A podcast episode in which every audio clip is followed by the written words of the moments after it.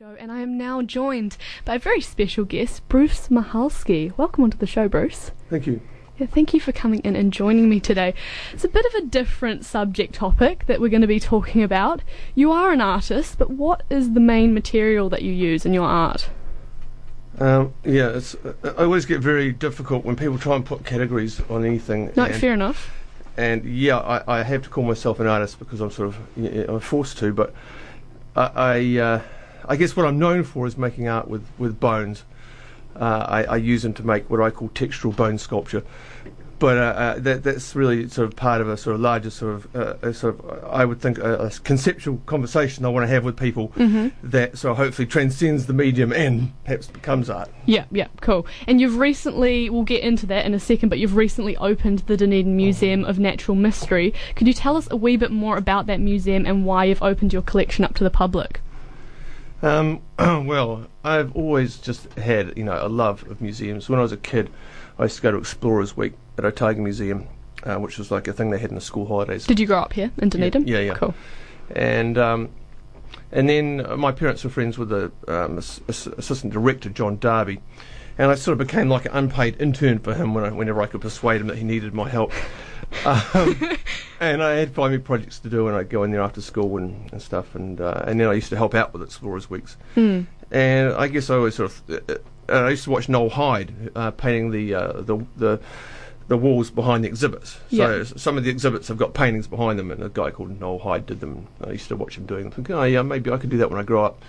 Um, and then I moved up to Wellington, and I've sort of, you know, almost worked at Te Papa at one point, and I've I've sort of done some projects with the Museum of City and Sea up there. I've just always just liked museums and and you know uh, and the idea of collecting, and I've always collected myself. Mm. Uh, my parents were collectors, and it just seemed that that was what you did. You know, as a human being, you collected things.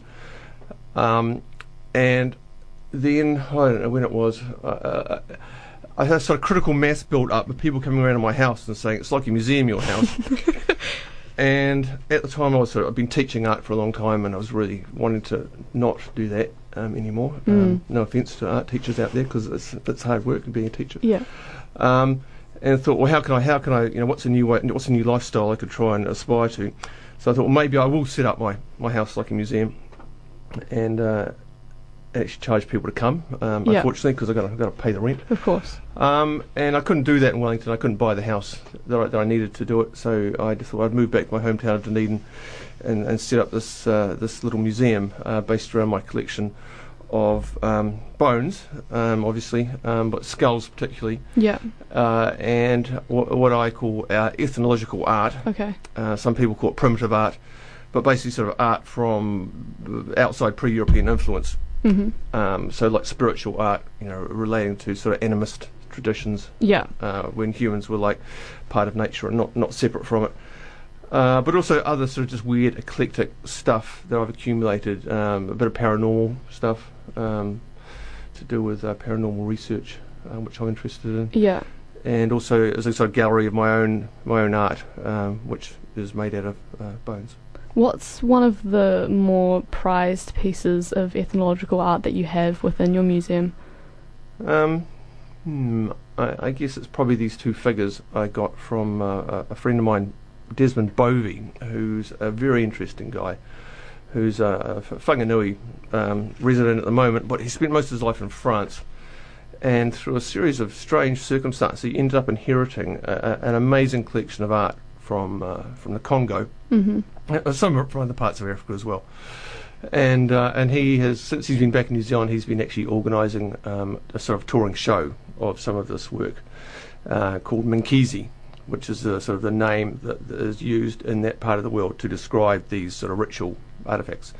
So I've got a couple of pieces off, excuse me, Desmond, uh, which incorporate animal bones into the the wooden sculptures hmm uh, and they also incorporate mirrors. They're f- they're full of like magical objects. So essentially, they're like sort of paranormal protection devices, like an alarm system. Yeah. And so if, if, if a if a witch or something or a warlock or whatever comes into the house, these sculptures will act as a deterrent.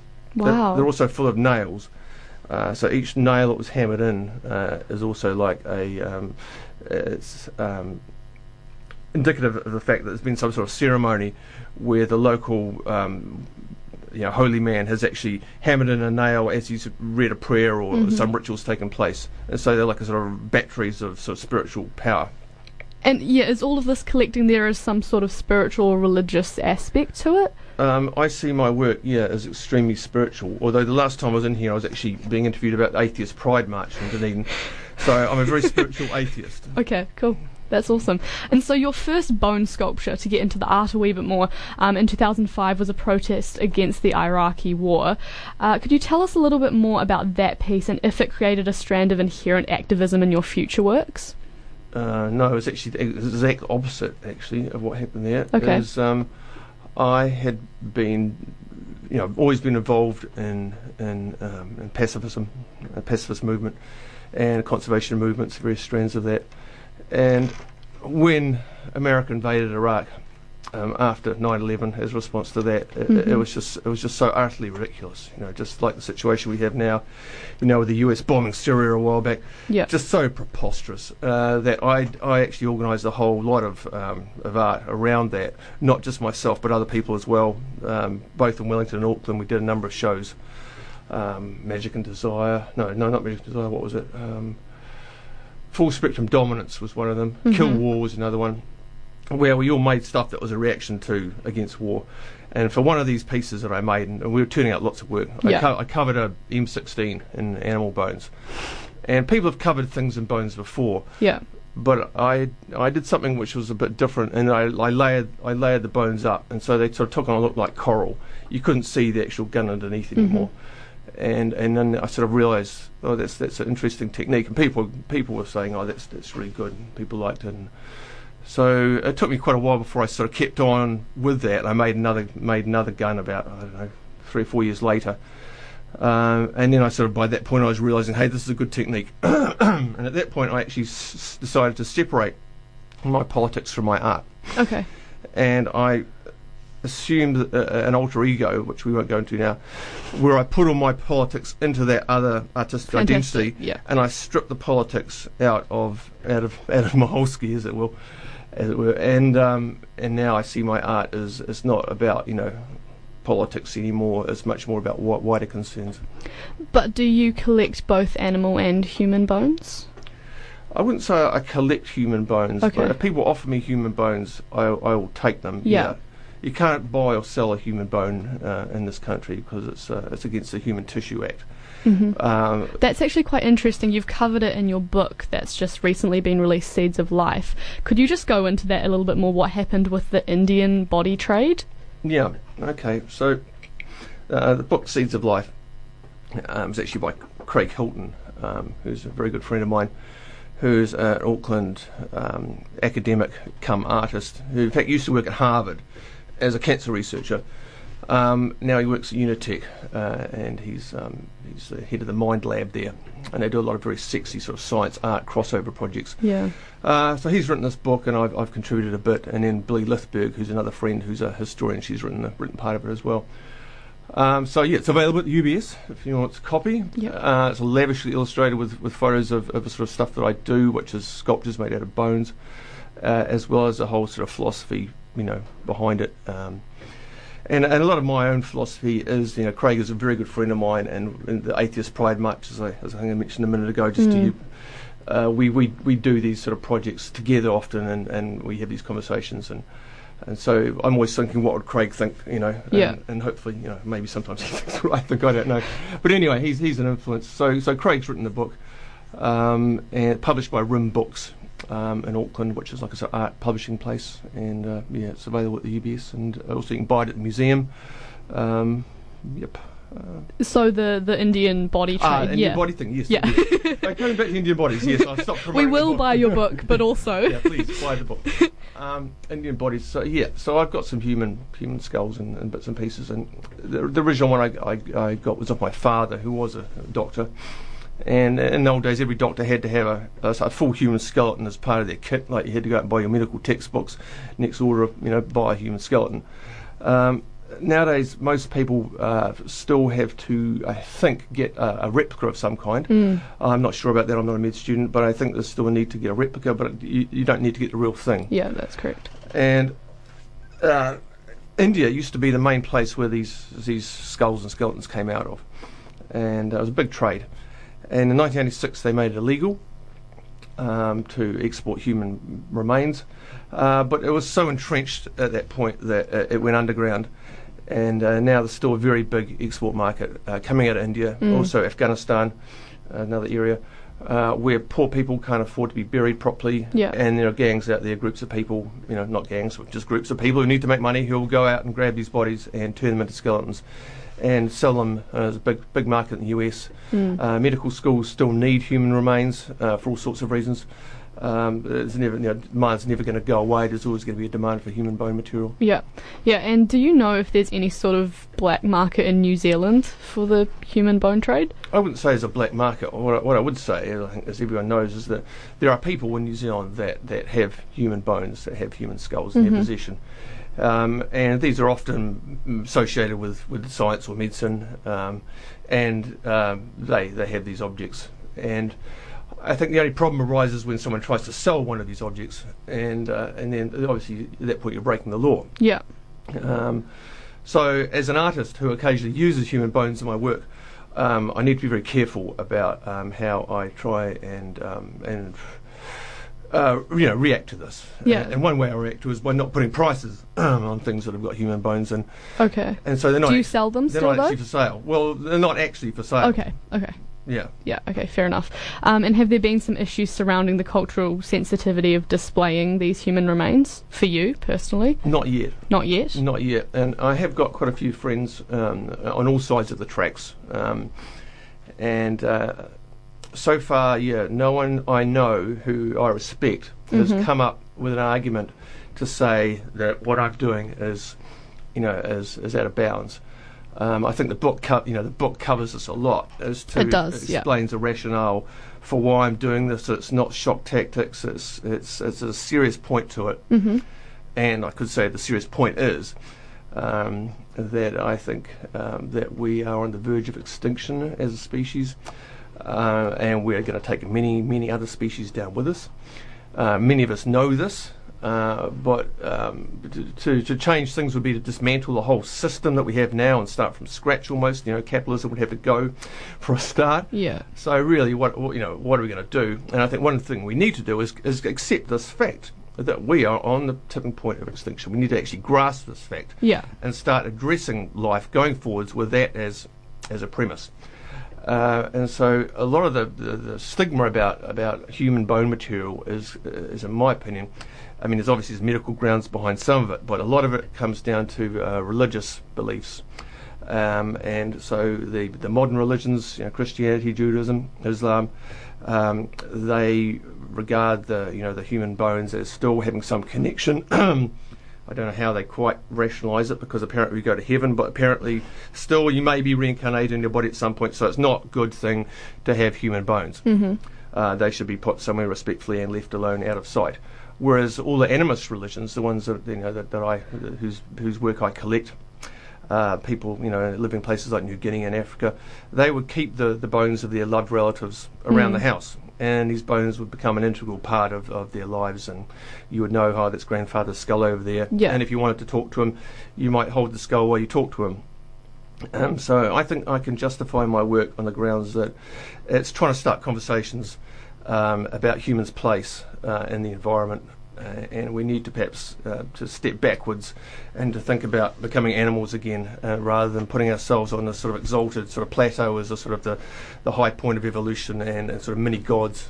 Yeah, yeah. I mean, in your work as well, you use both human bones and animal bones together. Do you only, see only a few of them. only in a few of them? Okay. Yeah. Um, do you see humans and animals as being on a level playing field? Absolutely. Okay. Yeah. So the book is you know, covers this at length. A lot of it is Craig's arguments as to why we're why we're animals, and we've got no no. You know, I don't know what's going on inside your brain. You know, let alone a dog's brain or Mhm. you know or a, a caterpillar's brain. You know, we don't know what's going on there. And every year that we study animals, you know, we learn they're way more complex than we thought they were. Mm-hmm. So who knows? They may have their own religions. You know, they, they may have their own sort of metaphysics.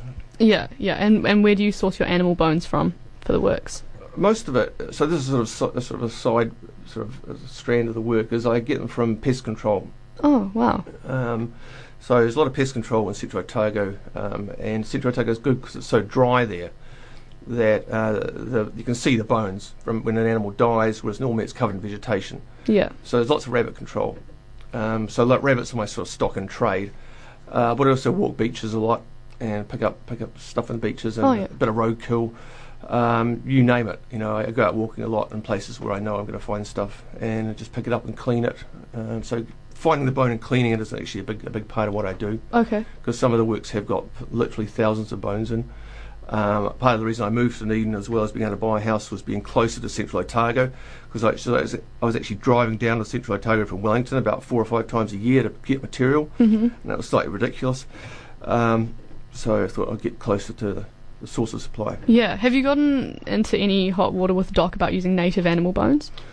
Um, so that once again, the book sort of addresses this, and um, technically, if you find a, a, a native human animal, and all native native animals are protected except for blackback gulls and pukekos. Um, so if you find a native animal like a seal or a penguin, um, really what you should do is, is ring DOC. Uh, that is if you find a complete animal. Mm. Uh, Doc is not so much interested in isolated bones or bits, bits of animals. Okay. So if I find a complete animal in good condition that belongs to a native species, I will pass it on to the right people. But normally what I find is, is isolated bones or, or bits of animals. Or, as I said, rabbits, you know, ferrets, Yeah. wildcats, you know, the wallabies, these are my stock and trade. So I don't often deal with, with, with native animals, but at the same time, I, I, I don't think they should be off limits. So I think artists should, there should be a way that you can get a, a legal permit um, to, to use um, native animal remains uh, if you meet certain criteria and if you're prepared to pay for the permit. So, as a collector of antiquities, which I also am, I pay Mhm. for a permit. In fact, I don't even pay for it. You get it for free. We used to from Internal Affairs, Yeah. and that licenses me as a collector. Um, and then everything I have that is a, as a registered artifact is on a record. So, so anyone who wants to look up that artifact knows Yeah. I, Bruce has got it. And so I think the same thing should be done perhaps for animal remains. Uh, you can get a permit to possess. Say you find a you know a, a, um, a little blue penguin on the beach and you want to f- have its skeleton, you can apply to DOC for a permit. Uh, but by the terms of that permit, uh, ownership of the remains is still vested in the Crown, Mm. and uh, the Crown can still come and take those bones away at any point. Okay. Uh, also, if I sell a work of art that's got a native animal bone in it, the new owner has, has then to get a permit themselves. Okay. But at the same time, Doc, the Crown could come along and take take that bone away any time they felt. So there really isn't much point at the moment, Mm. uh, from my point of view. I, I, I have had permits in the past. So part of the book uh, is also trying to start a conversation with Doc, and I really talk with, with, with people there, saying, hey, this is what I'm doing. I, I'm operating in plain sight. Uh, anytime you want to come and visit me, come and visit me uh, and look Yeah. at what I've got. And that's sort of the, my, my approach at the moment. Fantastic. All right. And how do you decide which bones to use? What's the process behind creating one of these pieces for you? Uh, well, yeah, there's, there's several different sort of strands uh, that I'm going down, and a lot of it is about trying to sort of way to to put um, put humanity back into nature by trying to to subtly link humans and nature, not necessarily with human bones, but um, other sort of like things like making masks. So I've always made masks. So I make masks out of bones. And a mask, you know, is such a sort of a, a metaphor for you know for all sorts of ways of looking at the world. You know, I could write Mm. a book about what masks symbolise. Um, and so usually I start with a number of sort of like uh, sort of key bones that that I have that, that I think would be good to build a work around. And so I sort of build the work around these key these key bones, um, and then a lot of the rest of it is just sort of filling in all the gaps. So usually I've got a very clear idea of, of what I want to make. Um, Okay. Some sometimes things get away from me um, because it is about layering, and I create these multiple layers, and sometimes I go too far. Uh, and then I've, it's horrible because I've just wasted all this material and I, I can't get it back again. I've spent Mm. hours out in the, uh, foraging for it, but then that's just that's just part of it. Um, so th- there's lots of different ways I make uh, make the art, uh, and the book goes into it a bit. But at the same time, I don't get, want to give away too many secrets because there are other people starting to become interested in, in, in what I'm doing and saying, "Well, how do you do that?" Yeah. Uh, well, I don't want to tell you everything. Is there anyone else practicing in, in bone art in New Zealand? Do you know? A- aside from bone art, uh, bone Yeah. carving, Yeah, which is slightly different. Uh, not that I know of. Not that I know of. I know there's some people overseas that I, I follow on Instagram Uh, but nobody's doing anything quite what I'm doing that Okay. I've ever seen, where they're they're layering it uh, to for, to make sort of text- textures with it. Yeah. Most people are doing things where they're using wires to make assemblages. Right, right, yeah. Um, and is preserving the dignity of those bones really important to you when you're creating these pieces as well? Yeah, yeah. Obviously, that's that's super important because I I like to think that we should respect all animals, well, particularly mammals, because we like mammals, don't we? They've got fur and they're they're warm, and we like them because we're mammals. But we should treat animals with a lot more dignity. And the, part of the reason that I use pest bones is not only because they're available, but also because I hate the waste of all these animals just Yeah. being slaughtered and just left to, to rot there. And so I'm trying to sort of honour their lives in a way by putting them back into, you know, into, into something, you know, to where people can appreciate, oh, hey, you know, rabbits, they're not all bad, sort of thing, Mhm. you know, because most people just see the possums, you know, as nasty pest. Yeah. Whereas actually, you know, um, I think they're beautiful and, um, yeah. What are what are the limits of bone as a material? What would you not be willing to do to that as a material? Uh, well, in my, in my head, I've got all these, these rules that I've made up. Okay. Um, and one of the main ones is to try and leave the bone uh, alone. Um, by which I mean to try and present it uh, a- a- a- a- in a hands-off way. Um, so uh, some of my pieces hopefully look like they've actually made themselves. They've grown organically, Mm. or a pile of bones has fallen on the floor. What I don't like people doing is putting paint on, on bones and covering bones in layers because you then you take away uh, the surface of the bone and you can't tell it's a bone anymore. It could be made of plaster or plastic or Yeah. something. Yeah. And um, staining bone, however, excuse me, I think I think is all right. Staining bone within its limits. I do a little bit of staining um, because I'm not I'm not covering the bone. Okay. Uh, but also people people that create these sort of cryptozoological concoctions, you know, like sort of mermaids and what have you. Uh, You're they not a fan of that? they annoy me. No, Okay. and when they people put hats on like taxidermy, Yeah. uh, so anthropomorphizing the animal, it's turning into like a proxy human, yeah. and that's that's degrading to the animal. Yeah, you don't think that's respectful? No, No. no. Do you collect ca- taxidermy as well?